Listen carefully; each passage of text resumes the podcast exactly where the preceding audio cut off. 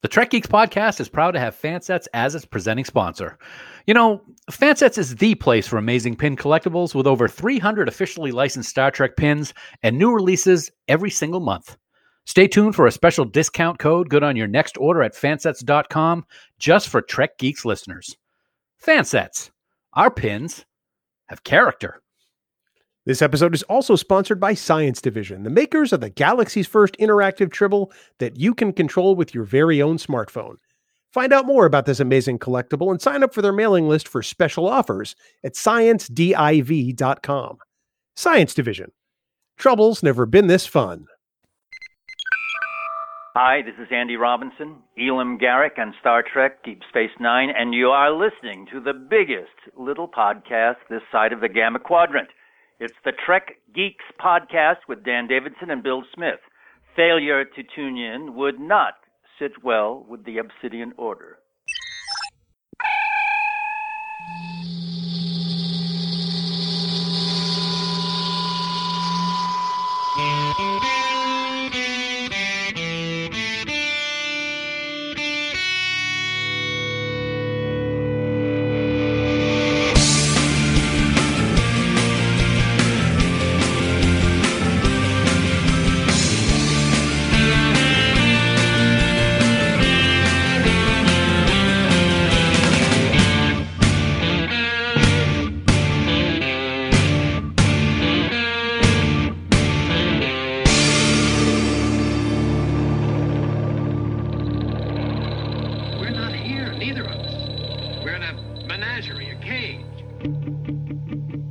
From division at Podfleet Command. It's the biggest little show this side of the Alpha Quadrant and the flagship of the Trek Geeks Podcast Network. Greetings to you, one and all. Welcome to the Trek Geeks Podcast and episode number 254. I'm your co host, Bill Smith. So glad to have you all here today as we uh, are back from an impromptu week off. These things happen, but we're back to talk Star Trek and we are excited about it. And of course, by we, I do mean my podcast partner and I. You know, there are days where I wish I encountered him and I never found out who he was or what species he was because it would have made moving on through the galaxy so much more easy. Yeah. He's the very Ferengi like Dan Davidson. Dan, we get your tooth sharpener there, buddy? You are a funny human. You know that? I am. That's, I love just sitting here with you on a weekly basis, except for last week when we didn't do it, um, uh, and and talking Star Trek and hearing all your wittiness because you're witty. So, thanks, thanks for that. That's all I got. See you next Wow. week. and good night. No, it's good to be here, man. Yeah, we had an impromptu week off last week. Uh, we're here to, as you say, talk Star Trek. We're we're going to continue our year long discussion of Enterprise 20 and a great celebration of uh, that anniversary uh, with a first season episode that um, I've been kind of looking forward to talking about uh, until I rewatched it last week. Who picked this episode? that would be me. I'm like, why? I couldn't remember it to be honest. I thought that me. I did, and I'm like, what did I do to us? Yeah. No. Why? Why did I pick this episode? So many season one episodes I could have picked, and I picked this, and I come to find out this is your fault. Yep, it's my fault. But uh, you know what? Um, I remember being excited about it back in the day, and I was excited when I was going through episodes to talk about for the celebration of Enterprise 20. So I said, Bill, let's talk about season one acquisition. This is going to be great.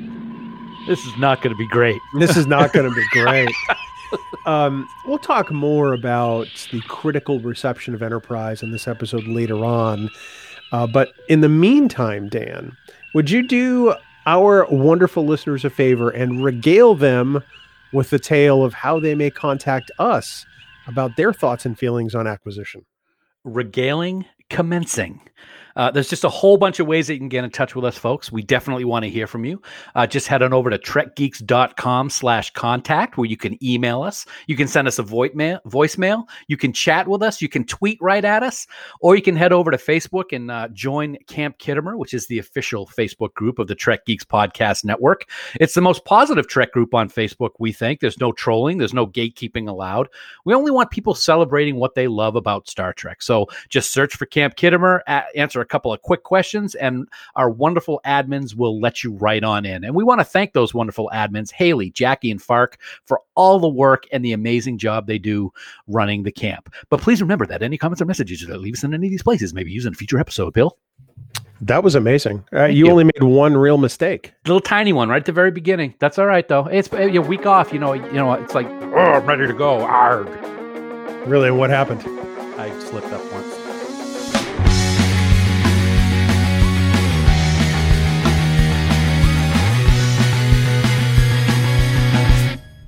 Dan, as always, we want to take this moment to thank our friends at Fansets for being the presenting sponsor of the Trek Geeks Podcast Network. This is a relationship that you and I are very proud of. Lou and John and the entire team at Fansets are dedicated to bringing you the very finest Star Trek collectibles anywhere in the world. And their customer service is literally second to none. Absolutely correct and spot on, my friend. You know, you and I have always said that one of the best things to come out of starting this podcast is the friendship that we've developed with everyone over at Fansets. And we're always very excited to announce their latest releases here on the show. Now, get ready because this is no April Fool's joke, people. These are actual releases that will be available on April 1st over at fansets.com. And the only way I could really describe the first one is uh, this is may not be the official title, but it's my title. The one leg up on a chair Riker, which is pretty cool. Uh, I like that. Is that um, a technical also, term? I, I, think it can be a technical term. Um, we're also going to have Ezri Dax available on April 1st. And the first two releases of the new Pinmoji line will be available Mr. Spock and Geordi LaForge. And this just in regarding the Pinmojis, Bill. If you can't wait for the set to be released one or two pins at a time, you can buy the entire Pinmoji set at a reduced price of $55.95 starting April 1st. Now, you heard that right. All nine Pinmojis all at once for an incredible price. And if you do have any patience, unlike me, new pins will be released twice a month in order of the shows as they were released on television, which is pretty cool. It absolutely is, and I have zero patience at all. So I know. Um, yeah, um, uh, those are all gonna be mine. That because that line of of pins is certainly no joke. Even though your face is a joke, Dan. Ha! Wow. You so really friends, I did. So friends, head on over to fansets.com, put a whole bunch of pins and accessories and other stuff in your cart, and at checkout, be sure to enter this week's special Trek Geeks discount code word Ferengi. That's F E R E N G I in all capital letters for an amazing 10% off your entire order at Fansets. Now, this offer code is going to be good up until April 7th, 2021 at 11:59 p.m. Eastern Daylight Time. Plus, and don't forget this because this is key. When you spend more than 30 bucks at Fansets, you're automatically going to get free shipping in the United States. Fansets. Our pins have character, and we thank our friends at Fansets for being the presenting sponsor of the Trek Geeks Podcast Network. Well, our friends at Science Division are celebrating one year since they first started shipping out the galaxy's first interactive Tribble, and you get to be part of the celebration. Oh, this is so cool. Jay and Kaylee are doing a special extension of their anniversary sale just for Trek Geeks listeners. That is so awesome. If you order your Tribble at sciencediv.com today, you can get 10 bucks off. And as a bonus, one of the remaining codes for free in game items on the desktop version of Star Trek Online while supplies last. Yes. All you have to do is order using the code GeekFriends. That's G E E K F R I E N D S in all capital letters with no spaces. That's going to get you your 10 bucks off the triple adoption and one of the bonus remaining STO codes while supplies last. But I mean, you, you got to hurry though, because this code is good through Sunday, April 4th. 2021 at 11:59 p.m. Eastern Time, Dan. That is awesome. And also don't forget that free shipping in the US still applies for orders of $75 or more. That means you can order two tribbles or even a tribble and one of the new Science Division tote bags and get it all shipped to your door absolutely free, no shipping. You still got to pay for the stuff though. That's key. Science Division. Trouble's never been this fun, and we thank our friends at Science Division for sponsoring this week's episode.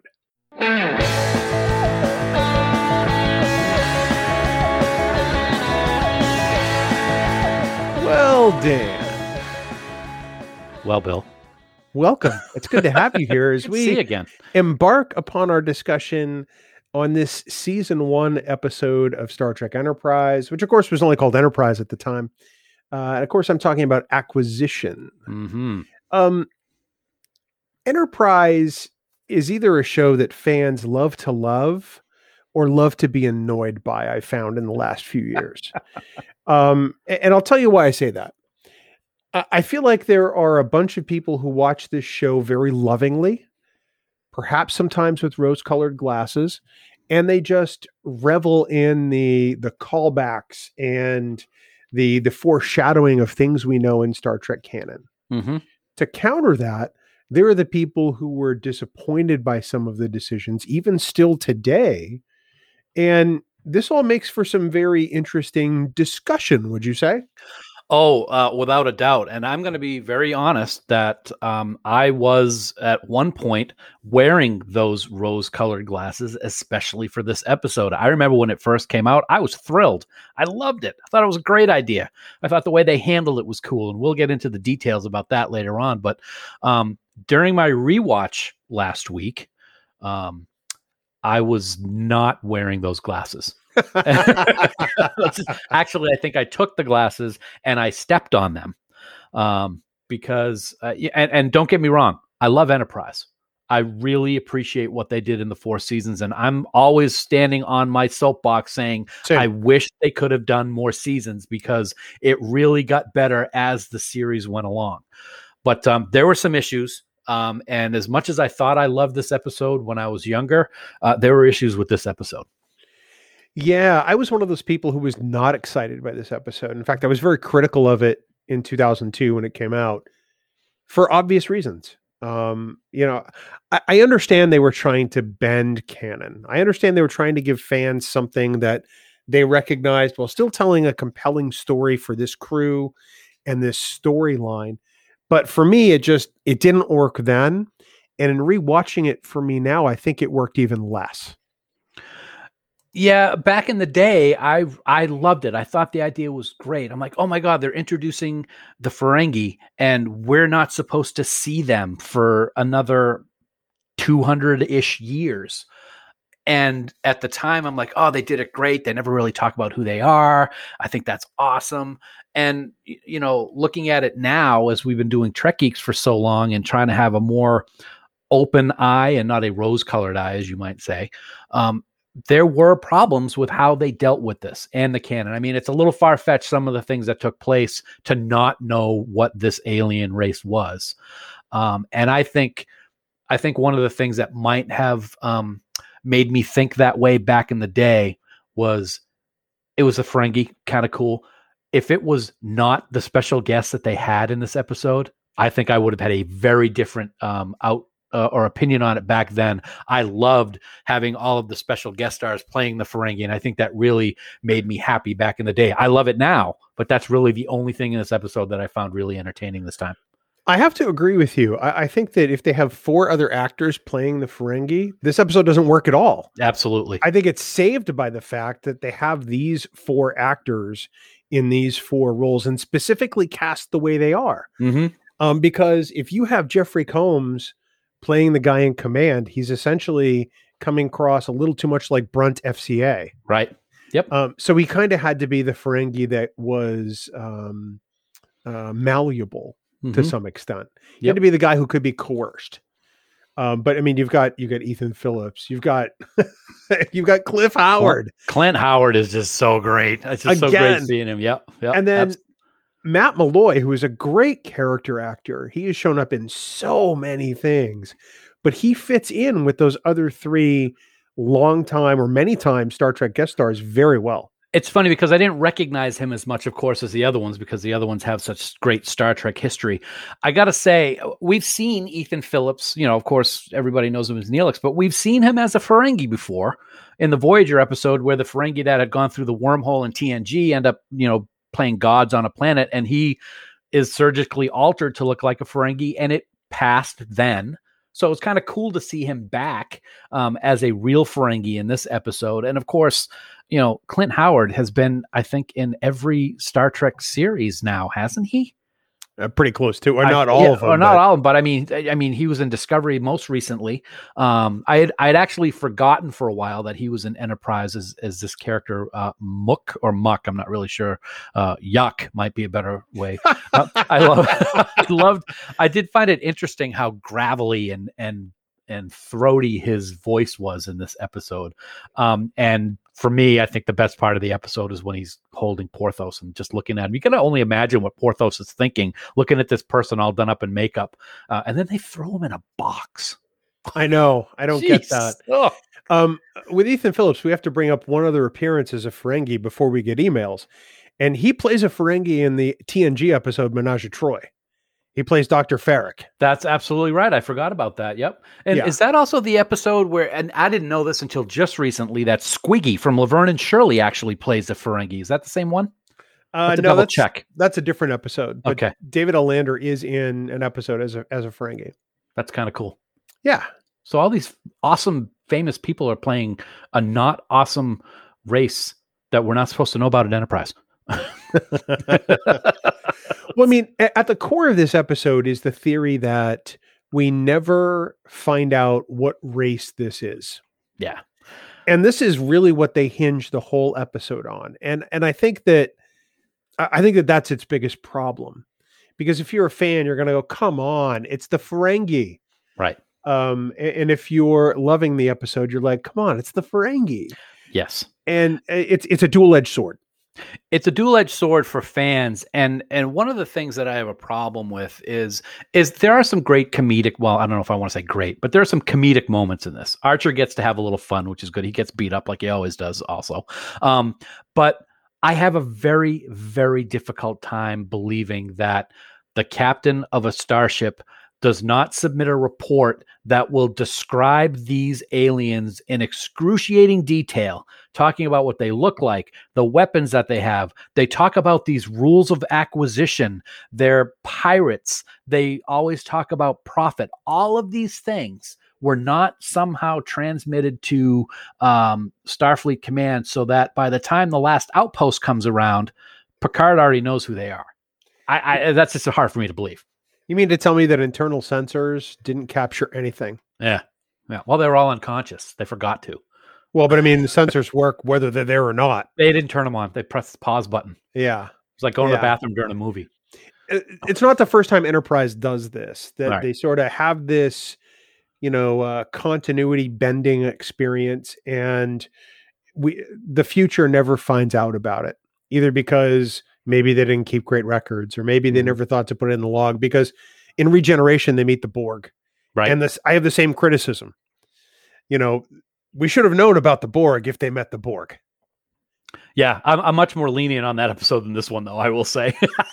Is it because it's a better episode? yeah, probably it is. Uh, I mean, as we pointed out before we recorded, you said, well, they've had a few seasons to to get it right by the time uh, regeneration comes along. So I think they did a much better job of of possibly hiding what they were.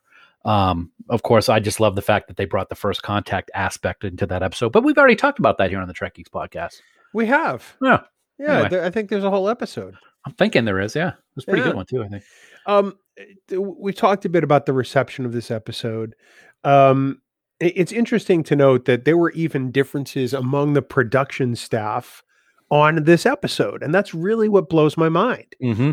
Uh, Mike Sussman, one of the writers on Voyager, said, "quote Meeting the Ferengi was probably one of the more controversial choices this season, but I think we structured the show in a way that preserves Picard's first contact with them. Besides, every Deep Space Nine fan knows Earth's real first contact with the Ferengi was in Roswell in 1947. Love that. Um, end quote. And that's in uh, from an old episode of the Star Trek Communicator. Um, he's not wrong. No, he's not wrong. And I love the fact that he brought up Little Green Men. I think that's great. I do too. Um, but Brannon Braga, co-creator of the show, um, I thought he was the showrunner of season one, um, which which would have, uh, you know, he probably had the power to kill this script if he really wanted to. but Brannon Braga says in the Enterprise season one Blu-ray special features, there's no excuse for the Ferengi. No excuse. That was an act of desperation. I hated it. End quote. That's pretty strong. Th- that's probably one of the more stronger reactions Braga ever has on Yeah. anything. That's that's a su- that's a surprise. Um, and you're right. If he was the showrunner, if you hated it, why'd you okay it? Why'd you give it the green light? Uh, Uh, I'm guessing because they needed a script and had nothing. Well, Um, I mean, yeah. I, I, again, I don't hate the episode. I, there are aspects of it that I f- I find quite cool. The, some continuity things, like the Ferengi whips, for example. I love Yeah. the fact that uh, Ethan's character has that and uses it, which is pretty cool. Um, the rules of acquisition. There's a smaller number of them than we see in Deep Space Nine, so That's true. obviously they've added a few uh, uh, to the rules over the course of the 200 years. I like stuff like that. oo-mox is, of course, talked about. Who doesn't want to talk about oo-mox when you I talk don't- about the Ferengi? I don't want to I talk don't about ever want to talk about that. That was a joke. I hate oo-mox. Yeah, I think that's a silly aspect of the Ferengi.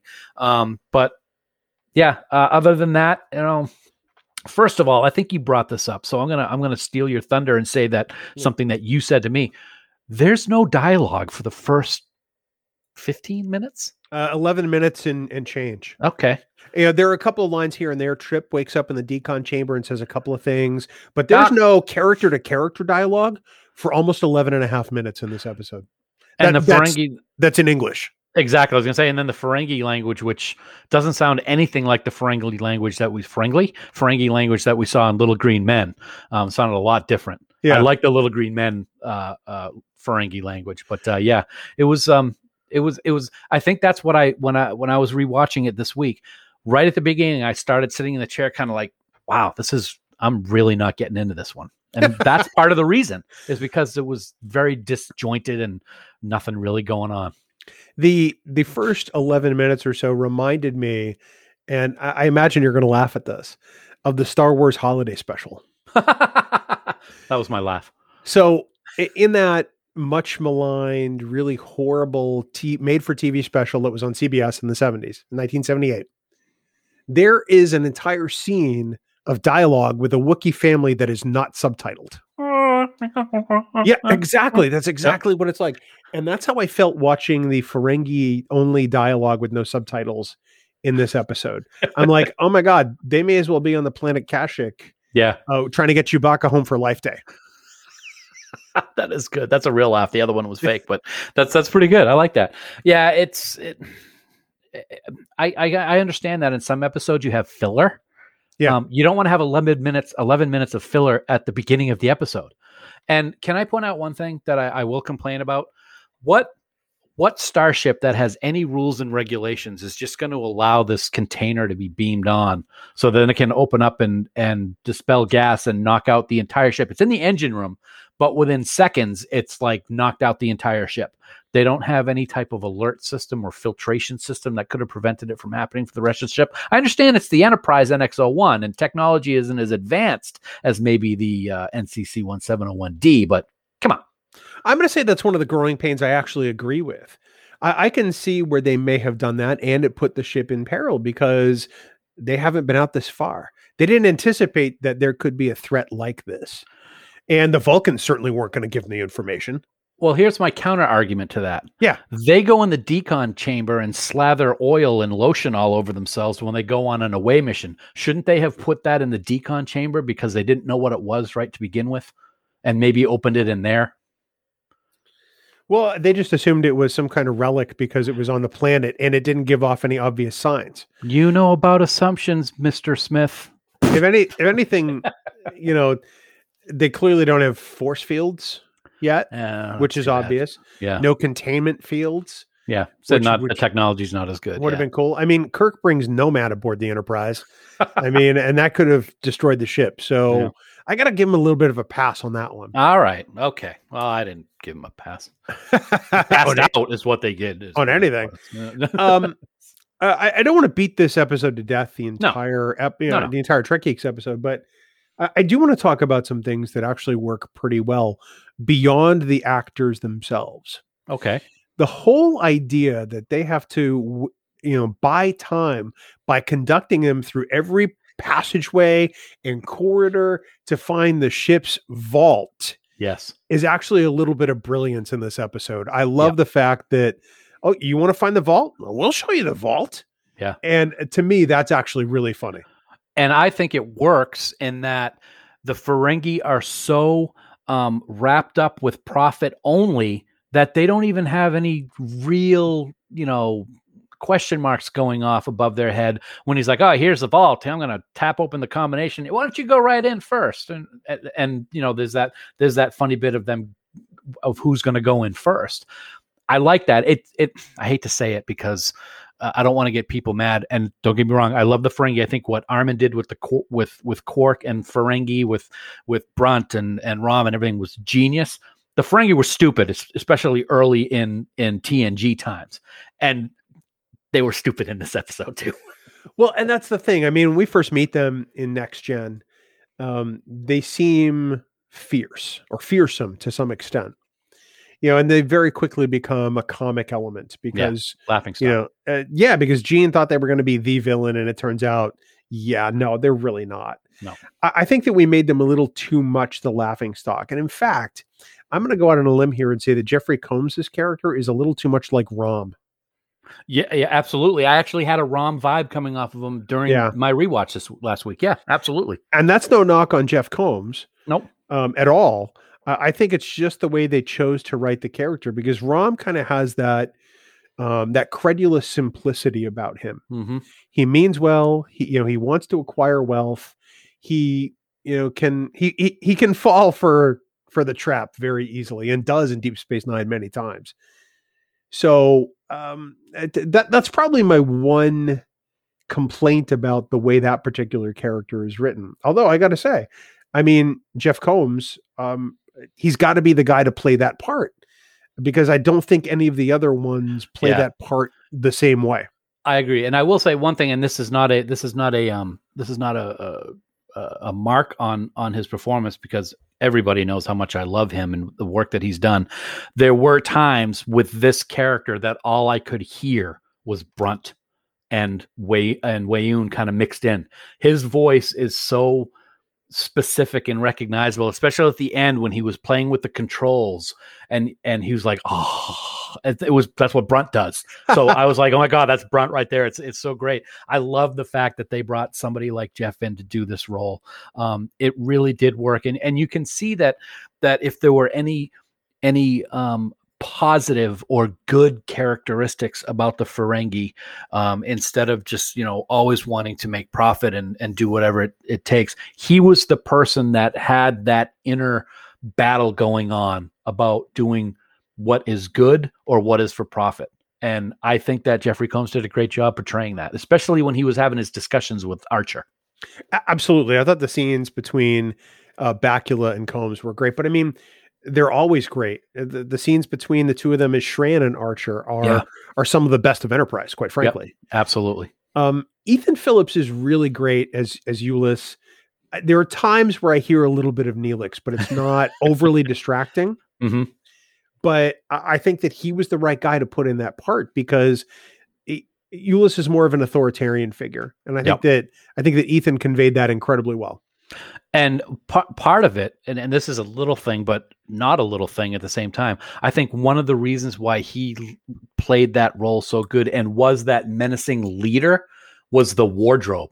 That leather jacket yeah. thing that he had with his whips at his side. I thought he, if there's ever such thing as a menacing Ferengi, I would give it to Ethan Phillips in this episode, man. Yeah, the other thing that I thought was interesting, I talked about it a little bit. Clint Howard was obviously the muscle, which is kind of funny when you think Clint Howard, you don't think of muscle.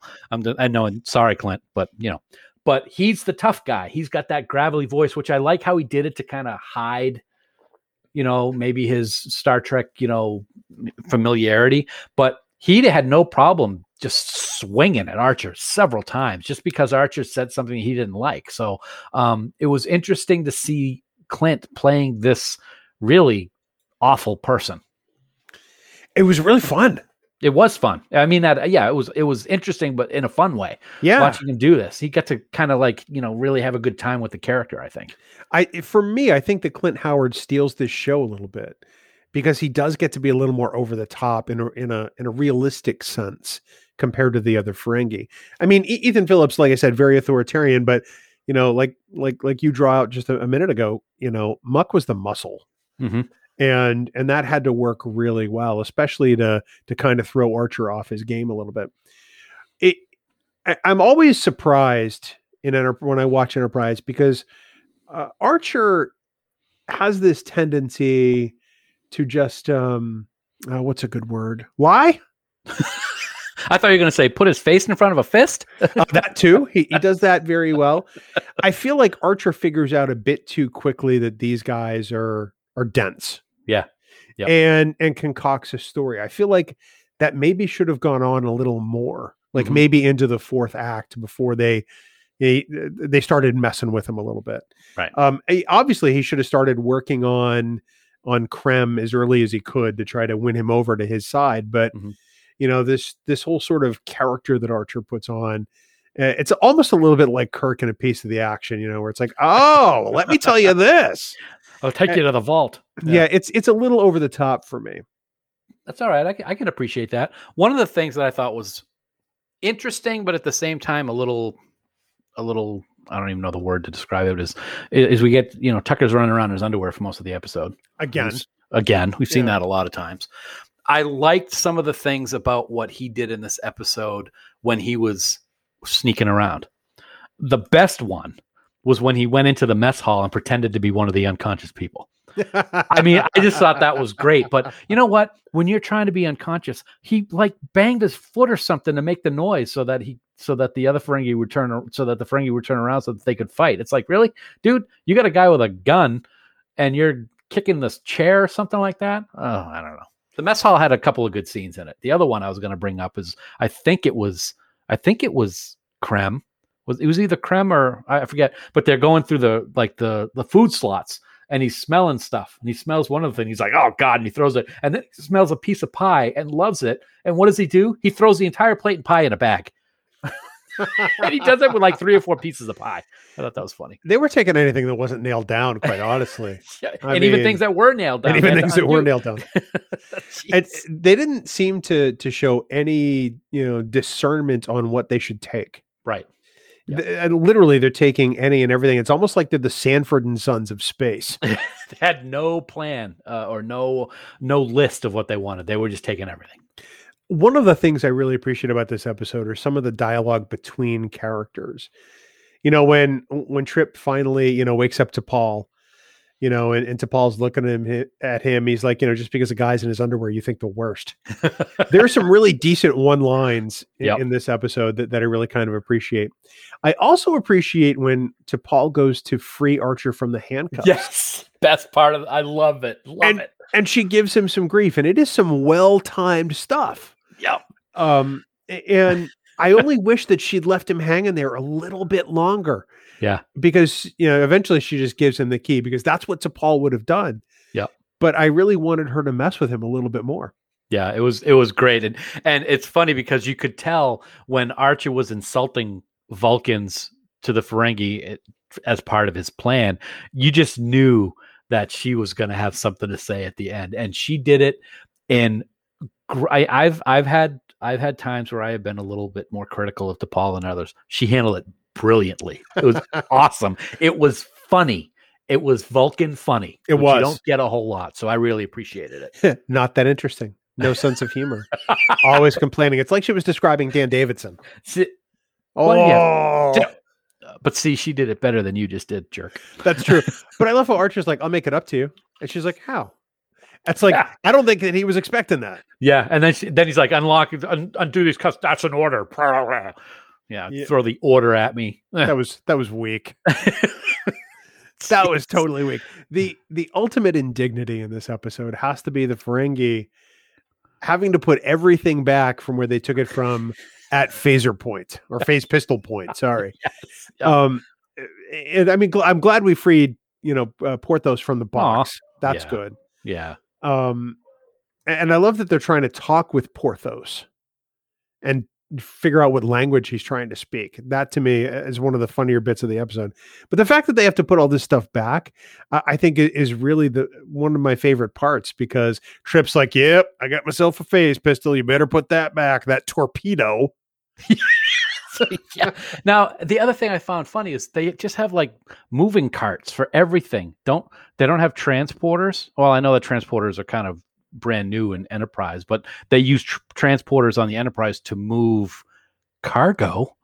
so um hello and and they, they and and the way of course we've talked about the the way that the enterprise is built the nx01 how they have these girder these like steel beams on the floor between doors so they have to put these ramps so they're going up and down on these ramps all over the ship to get the stuff they need i thought that was quite funny as well No, I have to agree. Well, you know, it's it's kind of interesting because I mean, they just put all this stuff in bags.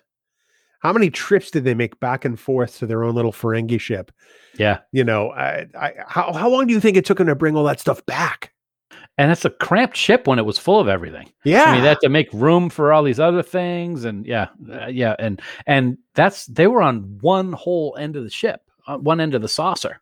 It's not like they were in a central point; they were in one end, so they had to go all the way to the other end of the saucer. They had to go all the way. Oh my goodness gracious! I could use that. It's like going to the gym every Monday, Wednesday, and Friday. yeah, yeah, yeah. It is. Um, T'Pol gets to work in a Vulcan nerve pinch. Yes, she does. in the most predictable way, but it works in the scene and it it works in general. I didn't know that you could do one on a Ferengi, and here we are. There we go. You you learn things new all every day, Bill. Um, you knew that oo-mox was going to come into play at some point in that Yeah. very scene. I did like how um, uh, I think it was I think it was Jeffrey Combs' character. Me- yeah, it was measuring her pointed ears when she was unconscious. She's just, he was just kind of like, "Oh, look at those ears, Hmm, Brunt FCA," and he pointed up to his. I thought that was pretty good too. So yeah, uh, but yeah, Vulcan neck. You can't read their minds if you're a- if you're uh, a Betazoid, but you can give them the Vulcan nerd pitch. How about that? I think that's I think that's really kind of cool. Plus, I mean, it, it's a good tie-in to to Vulcan continuity too. It's like, Mhm. well, why didn't T'Pol just give him the nerve pinch? Well, she did. Yeah. So there. yep. Um, did you notice that they were collecting all of the women in the cargo bay? I did. They dragged them all down there, Yep. and to sell them at a slave market. Mhm. So not only are the Ferengi ca- uber capitalists in this particular time and space in Star Trek universe, um, they're also into slavery. Yes, absolutely. And I, and and it made me think of the episodes um, that we just talked about recently with the um, augments when they were at the Orion uh, auction selling slaves. That, Yeah. that I'm like, oh, maybe they work with the Orions. I no idea. But uh, yeah, I- I did find it. One of the things I didn't like about how they portrayed the Ferengi here. We know that the Ferengi uh, are into profit with TNG and Deep Space Nine.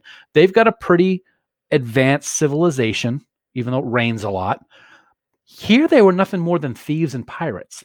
And Yeah. I would expect that not to be that far from what we see in Deep Space Nine, even though it is two centuries. It would take a long time for a species and a and a um and, and their civilization to evolve from what they seem to be in Enterprise to what they are in Deep Space Nine. I found that a little bit questionable. I have to agree with you there because you know they're doing business Hmm. in Next Gen. They're doing business in Deep Space Nine, even in Voyager.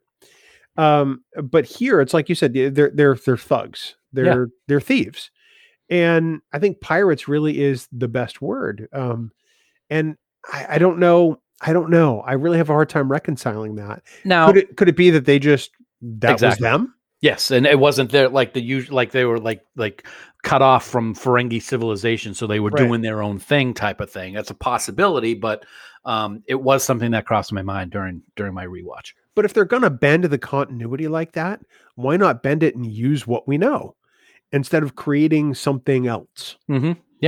um, Yep. or providing no explanation? True. Two Yep. lines of dialogue could have rectified that whole thing. You know, well, remember when we were in the in the Ferengi army? You know, it's glad we got out of that because there's far more wealth in this. Yep. Yep. Uh, you know, something along those lines. Uh, very easy to do it. Um, their idea of profit is stealing stuff and, and Exactly. Which and is fencing it. and I don't think that um, for the most part, I you know as as as much as we make fun of them, I think that Ferengi businessmen have kind of honorable ways. They may they may bend them a little bit with the rules of acquisition, but these guys didn't have any of that at all. They were just going out to steal whatever they could, and they've been doing it for a long time. They talked about other ships that they had taken stuff from before. So I thought it was interesting. They did talk about beetle snuff, so th- there's a positive there as well, I guess. There is. I mean, Yeah. you know, you get to you you get in that continuity reference just to make the fans happy. Sure. Absolutely. Yep. Um, do you think this episode would have worked better if there was more understandable exposition at the beginning, like actual dialogue that you could either read or hear that made sense? Oh yeah, absolutely. I mean, we talked about that a little bit. Though, you know, I was sitting there the first eleven minutes, as you pointed out. I'm like, okay, this is not what I remember it to be. This is not something that's catching my attention. It's it's actually more distracting watching people talk with no dialogue in a in a strange language, trying to figure out what they might talking be talking about instead of having subtitles. And subtitles bother me sometimes too, but I, I think in this instance, it would have brought me in a little bit more. So I definitely agree with that. Absolutely. I- think it it would have changed the entire tone of the first part of the episode. Mhm. Ultimately, what we get here is a- an episode that's lighter. It gives our crew a chance to be a little funny. And I, I- think that's probably the best thing it has going for it. You know, Bakula, when he gets a chance to not be rah rah rah Archer and gets a chance to to be a little loose, I, I think it's I think it makes for a, a better episode for that particular character. But T'Pol gets lighter moments. Trip, Yep. who always has lighter moments, probably mm-hmm. gets some of his his more memorable ones here. Yep. And in that sense, I think the episode works very well. It does. You know, something that doesn't work for me that I was just thinking of while you were talking about it, and it's a little thing, and I'm sure there's some reason for it. So that device that was brought on and the the gas was released and everybody was knocked unconscious.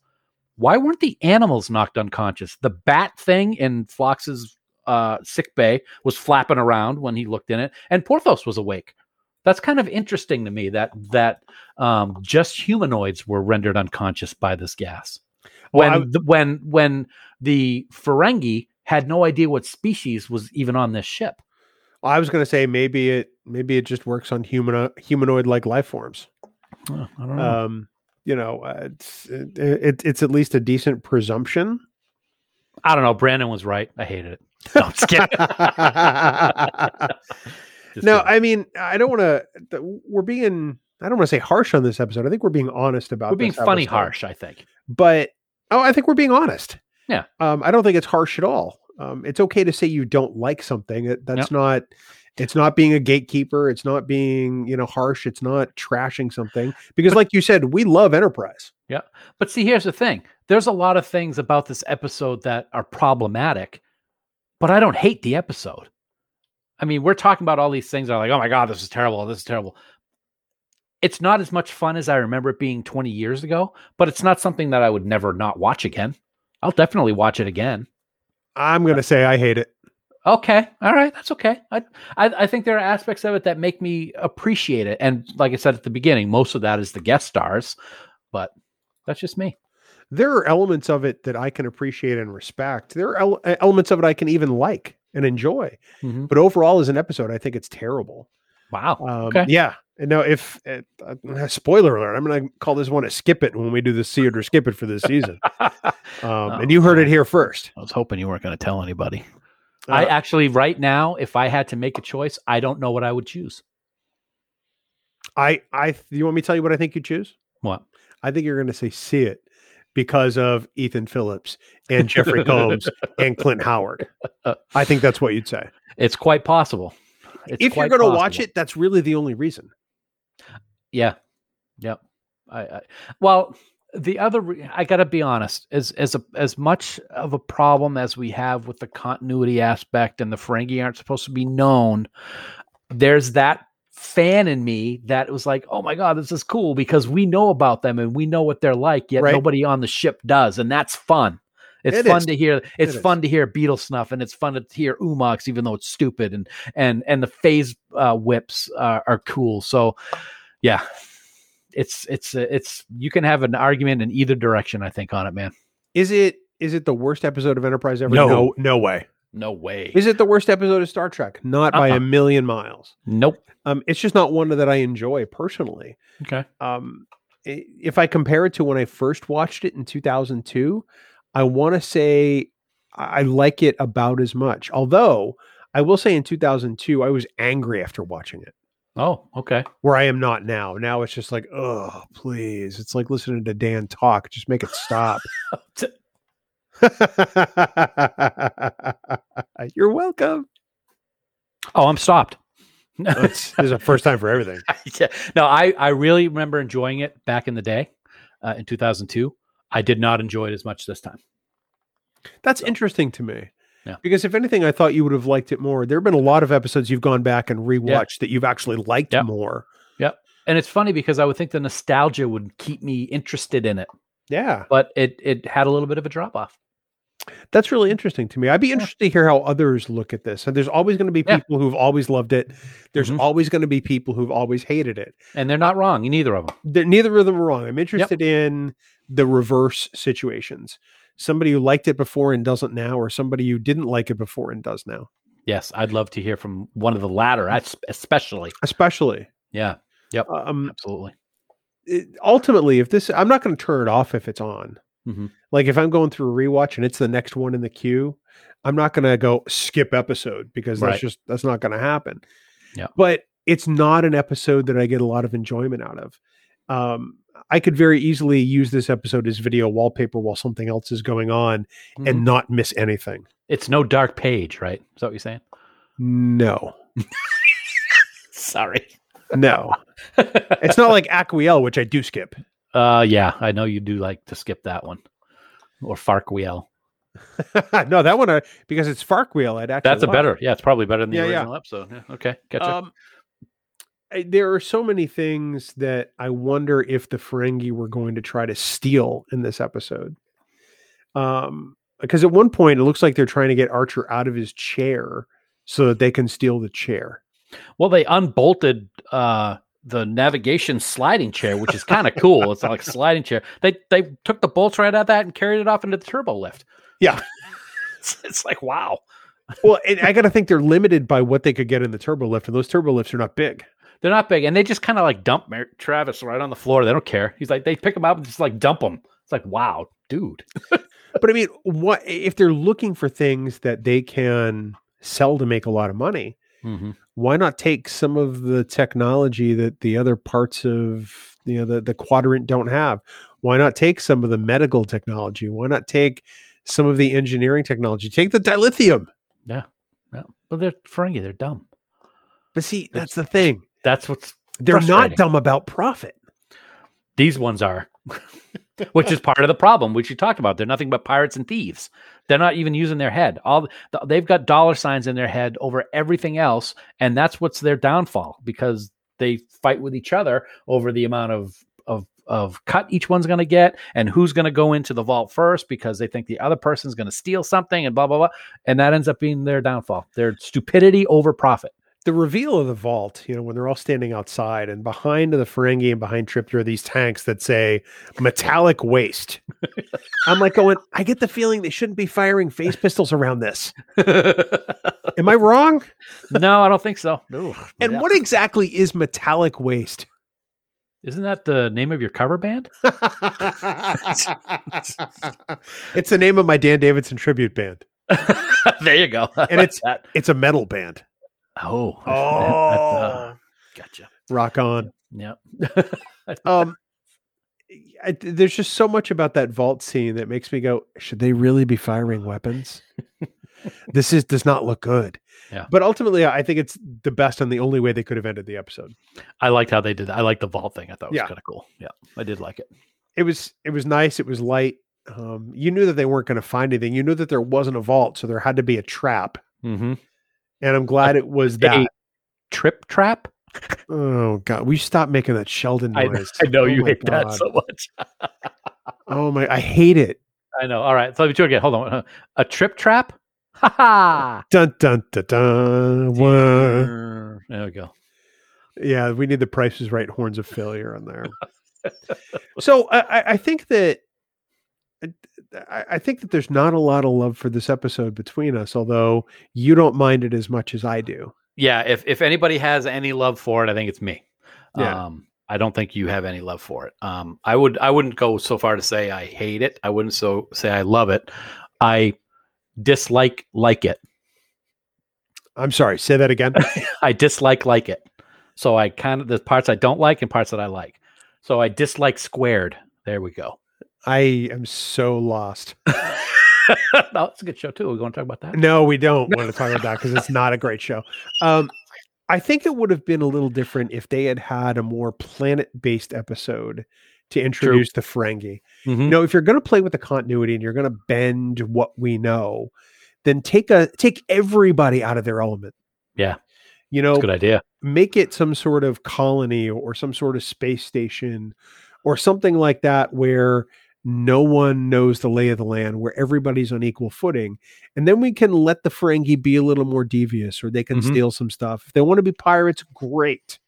Maybe everybody has to try to figure out how to be a little piratey to survive to get off this planet or whatever. Yeah. I think that probably would have been a more effective treatment and way to introduce the Ferengi and still leave some mystery about it. And you kind of get that a little bit in Captain's Holiday with the Ferengi that's after the Toxu Yeah, Tot. You do. So uh, that that is that's a that's a great way to put it. I like that you uh, brought that up, man. Very well done. Are there any like I, changes or ideas you would have made fundamentally to the episode to make it better overall? I would have, for the continuity aspect, and this is way out there, but I would have liked it if somehow before the Ferengi left, if they were able to introduce another type of gas to make everybody forget about it. So then the whole idea that nobody even knew the Ferengi were on the ship would be better for the continuity for when they actually meet up with them in, in TNG time. It's a it's a little thing, and it's kind of stupid. To, to- oh, okay, so the whole episode never happened. It's a reset button episode, but it would make it better for the continuity of when they actually have first contact with them. I don't know. That's the only thing I can really think of. well, and then you know that that only works if they don't make log entries or send information to Starfleet Command, which we know they didn't do. Yeah, yeah that's that's true. That's true. Good point. So they're okay then. yeah, so that works in your All world. right. Yeah, Good. All right. Nice. good talk. um, yeah, I mean, I, I I worry that when people hear this, they're going to think that we're hating on Enterprise, we're No, hating the no, no. episode because Not at people all. people who love Enterprise are really super sensitive about that, and I Mhm. get it. But I, sometimes it's okay to say an episode is not great. Right. Oh, I, I totally agree. One of the other things I would have liked to have seen is at the end the Ferengi ship goes off. Yeah. I would have liked a quick little five years later, just a little thing, and we see Jeffrey Combs' character as the leader, and Ethan Phillips is his, you know, is the guy who does all the work. Kind of the tables have been turned, and he's a better leader and not such a jerk and bully as Ethan's character was. Okay. That would have been good to see because if there was a character in this episode of the Ferengi to like, it was Krem. Uh, Yeah, didn't like Ulis, didn't like Muk, didn't like Grish. Um, I think Krem, Jeffrey Combs' character, would have been the one to like to see him succeed later because he finally stood up for himself, like Archer was trying to have him do. I thought would have been a good way to see something in the future. the only other thing I would have liked to have seen, if you're going to bend canon and continuity, is I would have liked to have seen a really brief scene with either you know the, the great grandfather or or grandfather of Quark Mm-hmm. uh, or Nog. I'm sorry, Yeah. or Rom. Yeah, Rom. that would have been cool. Um, I, with Armin or Max playing it. Yeah, that would have been really cool. You know, Yep. it, like they had Michael Dorn play Worf's grandfather. Mm-hmm. I think that that would have been kind of neat. You know, if they they maybe you know get on the uh on the compic to the Nagus, and the Nagus happens to be you know somebody who happens to look a lot like Quark. That would have been kind of cool. Or it could be the guy who planned the gr- played the Grand Nagus in. We don't know how long their lifespan is. It could have been a young version of the Grand Nagus played by the same character. That would Wallace have been Shawn. that annoy- annoying voice of Wallace Shawn. That would have been kind of cool too. I, I do like that aspect of what you brought up. That would have been neat. But I do like the tie-in with with Quark uh, history. That would have been very cool. I think that would have been really cool. So Yeah. uh, ultimately some some some opportunities missed with this episode. There are some aspects of it that are really fun and really light, Mhm. uh, but overall a miss for me. One you don't mind as much, I think, is fair. Yes, I think that's very fair. I would go with that. Well, if you happen to rewatch Acquisition sometime coming up soon, everybody, let us know what you think. Um, because you're going to come down in one of those camps that we mentioned, and we are eager to hear about it. Dan, something else that we are eager to hear is five year mission in our ear holes Mm. every single week. They are every note of music you hear on Trek Geeks. Of course, they have Five Year Mission, the podcast here on the Trek Geeks Podcast Network, which we are very excited about day in Oh, and yes. day out. But head on over to fiveyearmission.net, get all those CDs shipped to you, become a huge fan of the band as we are. We guarantee you're going to love it. Or Dan will come and wash your car. What? Yeah, that's in your contract. You didn't know? I didn't see that. I must have read over that part. You know, You can read. We've had I've just just learned. We had some, you know, we had a great conversation, deep, meaningful conversation. So I'm this is going to be short and sweet this week, buddy. We love 5-year mission. This one's short. The Kelvin timeline, section 31, Klingons, Pike, Alcatraz, rock bands, guitarists, John Harrison, Khan, someone dies, dialogue between friends. So many familiar things, yet so different. It's Star Trek into Farkness. Oh boy. I should have known that it was something like that when you started giving me a laundry list of things. Hmm. Um yeah. There you go. Into Farkness. Into Farkness. I can't believe I hadn't used that one yet. I was hoping you'd never use that one. But that's fiveyearmission.net. Please go get all their albums. We mean it. You'll love it. Of course, don't forget you too can support the Trek Geeks Podcast Network by subscribing to us on Patreon, where you can get all kinds of special exclusive perks, Dan. And you've had some meetings about that recently. I have had some meetings. We got things in the works with actual producers of stuff. So we got new stuff coming, people, and it's going to be awesome. Our local friends at Mint Printworks, of course, do the shirts that we've had in the past. Our friends at Fansets do our Patreon pins. Those aren't going to change. And we got new stuff coming up. Uh, we're hard at work with these new perks, and we're going to be announcing it very soon. We say that a lot, but there's a lot of things that you got to line up before that you can announce it to the world. You're going to love them, though. But right now, we want to take a moment to thank our associate producers for Trek Geeks. We are so grateful for their support, and they are Vikram Bhatt, Luke Burnham, Brad DeMag, William Edward M. Jr., Patrick Escudero, Brandon Everidge, Andy Fark, Kimberly Francis, Jonathan Hamilton, Ryan Jeffs, John Krikorian, Sean Lynn, Jamie McGregor, Aaron Mollenkoff, Casey Pettit, Tim Robertson, Greg Rozier, Eric Sakian, Adam Sanders, Tim Serdar, Heather Sohn, Blake Strike, Lisa Tomlinson, Jessica Dax Vincent, Ron Robel, and the gracious and wonderful Conrad Hutchins. Wow, so gracious, so wonderful. We also want to thank our Trek Geeks producers for their support. They are Mike Bovia, Chaz Bradshaw, Kyle Castillo, Peter Craig, Craig Ewing, Jackie and Chris Hackney, Kimberly Hartman, David Hood, Leonel Marchand, Rick Mason, Matt McGonigal, Jim McMahon, Darren Metcalf, Charlie Mulvey, Sean O'Halloran, Jamie Rogers, Casey Shafsky, Chris Trebuzio, Ken Tripp, Christina Werther, and the lovely and talented Jess Vashon. Dan, did you know the Hmm. senior producer of Trek Geeks is the always, always very well mannered Jude Tapman. And he looks marvelous. I Marvelous. say. Marvelous. That kid, wow, he's awesome. too. Marvelous. Of course, you too can become a producer on the Trek Geeks Network, and it's so easy to do as I read Dan's copy. Just head on over to patreon.com slash Trek Geeks today for all the details. Next week, buddy, we continue our year-long celebration of Enterprise 20 with a look at one of the legends. Oh, absolutely, man. Uh, Thank you for reading that copy, by the way. You're gave me a break. Uh, you know, every Star Trek series has a captain um, that is, as you said, the stuff of legends, and Star Trek Enterprise is no exception. So next week, as we continue our celebration of Enterprise 20, we're going to discuss the character of Captain Jonathan Archer, brilliantly portrayed by the one and only Scott Bakula, and it's all right here on Trek Geeks, the flagship of the Trek Geeks podcast network. For more great Star Trek discussion, we want everyone to check out our other member podcasts on the network. Of course, in addition to Discovering Trek, Rewind, Politrex, Five Year Mission, Deep Space Pride, Infinite Trek, and The Divine Treasury, which I didn't forget about this time. So Mhm. there. Well, that's because you're a guest on it this week. That's why. we are proud to bring you the Sci Fi Sisters as the latest addition to the Trek Geeks Podcast Network.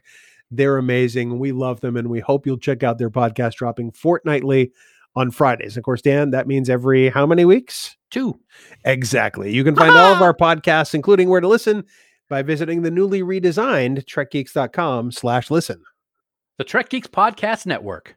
No one talks Trek like we do. And of course, for all the news on all the Star Trek show, please visit our great friends at treknews.net. For now, this has been episode number 254 of the Trek Geeks podcast. We do hope you all live long and prosper. Coca Numox nut. I'm sorry. What? Yeah, rub the back of the coconut. Coca Numox nut. You almost sound like you're speaking pig Latin. Coca Numox nut. Mount I'm joy. Coca Numox nut.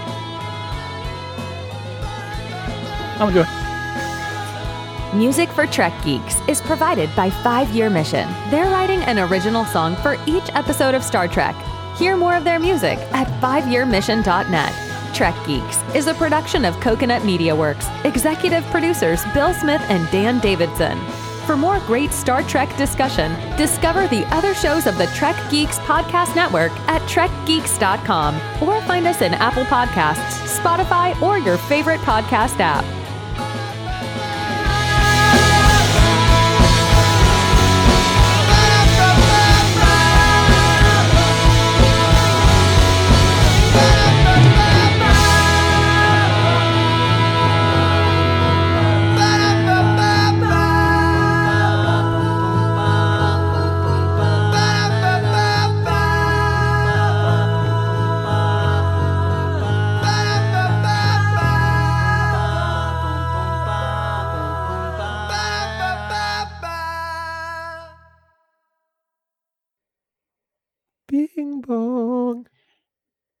Yeah. Uh, that's what Sheldon does when he's like the the weather thing in the Halloween episode on Big Bang Theory. Which is the stupidest thing ever. Meow. Sheldon's It's- stupid. You know what? I, I let's talk about this for a second. Even though this is the the Trek Geeks podcast, let's talk about Big Bang Theory for a second. I love the show. I have loved the show. Leonard is the biggest dum dum ever. He never knows when to shut up. Every time he opens his mouth, he says something stupid, and it drives Sue and I absolutely crazy. End of rant. So it's kind of like whenever you open your mouth on this Oh, podcast. God. Is that what I'm getting from you? no, what's a podcast? Yeah. So, but yes, I hate you so much right now. I do a lot of Big Bang references around the house. So You do a and lot on- of Big and on Bang the show. references here. I do. I, I love the show. I, it's one of my favorite sitcoms. Um, probably not. Well, I'd have to rewatch it, but Three's Company had been my favorite sitcom for decades because I just think that John Ritter was the best physical comedian ever. He was. Uh, He and was. uh, but I do love Big Bang Theory. Mine uh, used to be Arrested Development. The first Never- three seasons of which are still brilliant. Never seen a single second of that. Um, eh, Arrested Development is it, it- You have to pay attention, but it is. It's so brilliantly written. I'm out. yeah, no kidding. But The Office for me, hands down, is the best comedy ever produced. Hmm. It is so imminently rewatchable, and I don't know what I would have done without it during this pandemic because I think I've watched it through about five or six times. really? My house is a continual rewatch of The Office because my, Oh my wife goodness. is a huge fan. Yeah. My wife has stuff from The Office hanging up all Yeah. over our home office. Yep. She has tattoos. Tattoos. Yep. So I, I I love the show. Cool. I like that.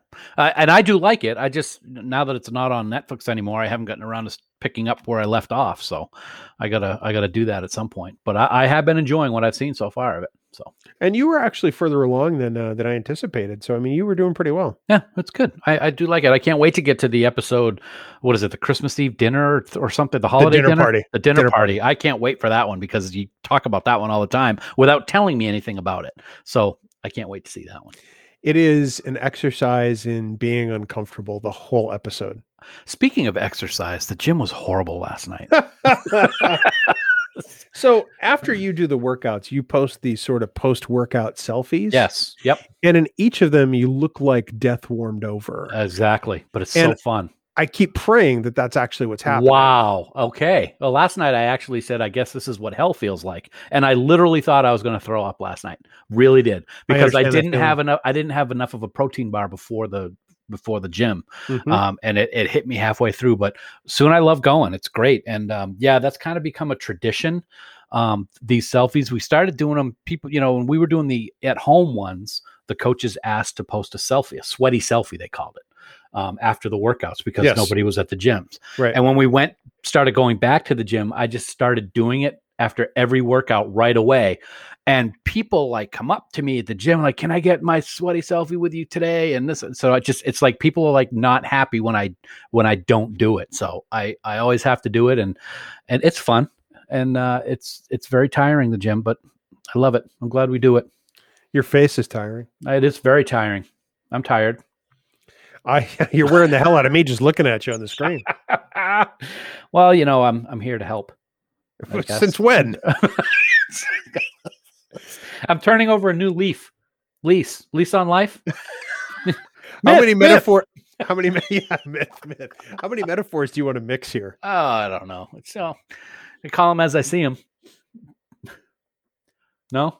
No, Oh, okay. no. I'll believe it when I see it. Yeah. Okay. Uh, uh, watch pot never boils. That was in Star Trek, actually. So that's cool. Anyway, hi. That's true. It was. Yeah, and I love the face that Data gives when it starts boiling. He's like, It's the face I give you every time you open your mouth. "Sorry, Ugh. I just opened my mouth." you do a lot of these visual gags that nobody can see, which That's is effective for an audio is- podcast. It is also because nobody wants to see this, and I'm right now. I'm pointing to your half of the screen. Oh, Um, I posted a, a Trek Tuesday selfie today. It was called You Hot, did. so you can suck it. it was, and it was. That was a nice shirt. I I, I bought one of these Sci-Fi Sisters shirts from their uh, their Teespring store, Yeah, and uh, great podcast. I mean, yes, they're on our network, but uh, I would love and listen to that podcast even if they weren't. absolutely. And I want to show them a little love. So there you go. um, We love the we sisters. we do. Yeah, we love everybody. Uh, mostly everybody. I don't Oh, love you so much. I was going to say, except the person who I share the podcast with, but that's that's neither here nor there. Another metaphor. There we go. Why do you have to ding Casey and Sarah like that? I mean, I don't. They're not here right now. you said person you share the podcast with. You share a podcast with them. I said the podcast, meaning this one, Hmm. meaning you, meaning you, So- Mister. Why does Discovering Trek uh, kind of come in second? It's your Discovering- show. No, it's on. It's first. It is. It is the best. And, yeah, okay. and I can't wait to hear their discussion about what we're talking about today. Listen to the backpedaling, ladies and gentlemen. I'm not backpedaling. nobody pedals Trek backwards. doesn't. Nobody pedals backwards faster or better than Dan Davidson. But I'll tell you what, it's hard to backpedal when you're on one of the old fashioned bikes where the brakes are the pedals that you backpedal on. That would be a mess. Coaster brakes. It's like, oh, remember the big wheel with the brake on the tire? That was fun. Yeah, I though I never had one. My my parents hated the sounds of those things. Oh, Uh, They hated the the plastic wheels on pavement. It drove them Okay. crazy because every kid in the neighborhood had one. Yeah. And like, uh, you are not getting one of those. I'm like, but but all the other kids have them. And it I didn't had- work. I had one and I would never put it away when I was done with it. And I paid the price once when my dad accidentally ran over it in the truck when he was backing out. And I know what you're going to say. Oh, it's too bad you weren't on it. No, it's actually not what I was going to say. I was going to say, knowing you, I'm pretty sure it wasn't accidental. No, it was because I was devastated. I'm pretty sure it wasn't accidental. That and my ghost gun. I had gun. me. I had this gun. I don't even know what it's called. I have to find it. And and and and people listening, if you can find it online, the reference. It was this like gun that had these little strips, and they were of like ghosts and monsters. And you would put it in like where you would put bullets in a real gun, and there was a light fixture inside, and you would shine it on the wall. And when you fired it, it would actually put holes in the little picture that you were shooting at. So it was like you were really shooting the ghost. I and I it I it got ruined outside because I left it outside. It was like my favorite thing. I would sit in the closet and use it like all the time. I vaguely remember Wow. a TV commercial for this. I gotta find pe- people find one online. Find me on one on eBay or something because I'll sit in the closet and do it for hours now. I, will you please just sit in the closet? Period. Go now. Don't wait. So yeah, I don't remember what it was called, but oh my god, it was my I think it was one of my favorite toys when I was a kid. I, I I'm learning something new today. Yeah, absolutely. So there you go. And I do it, you know, I do what I can to to educate you and and enlighten you about what my life was before we became friends. Yes, I feel so learned. Uh, uh, well, that's not the word I would use, but that's okay. That's because you don't know what it means. Learn Leonard? Oh, back Yeah. Big Bang Theory. I was thinking Nimoy, but okay, whatever, super fan. Well, the only reason here backpedaling is because we were just talking about it, so it was still fresh in my memory. It hadn't like dematerialized yet, which tends to happen very quickly in this noggin.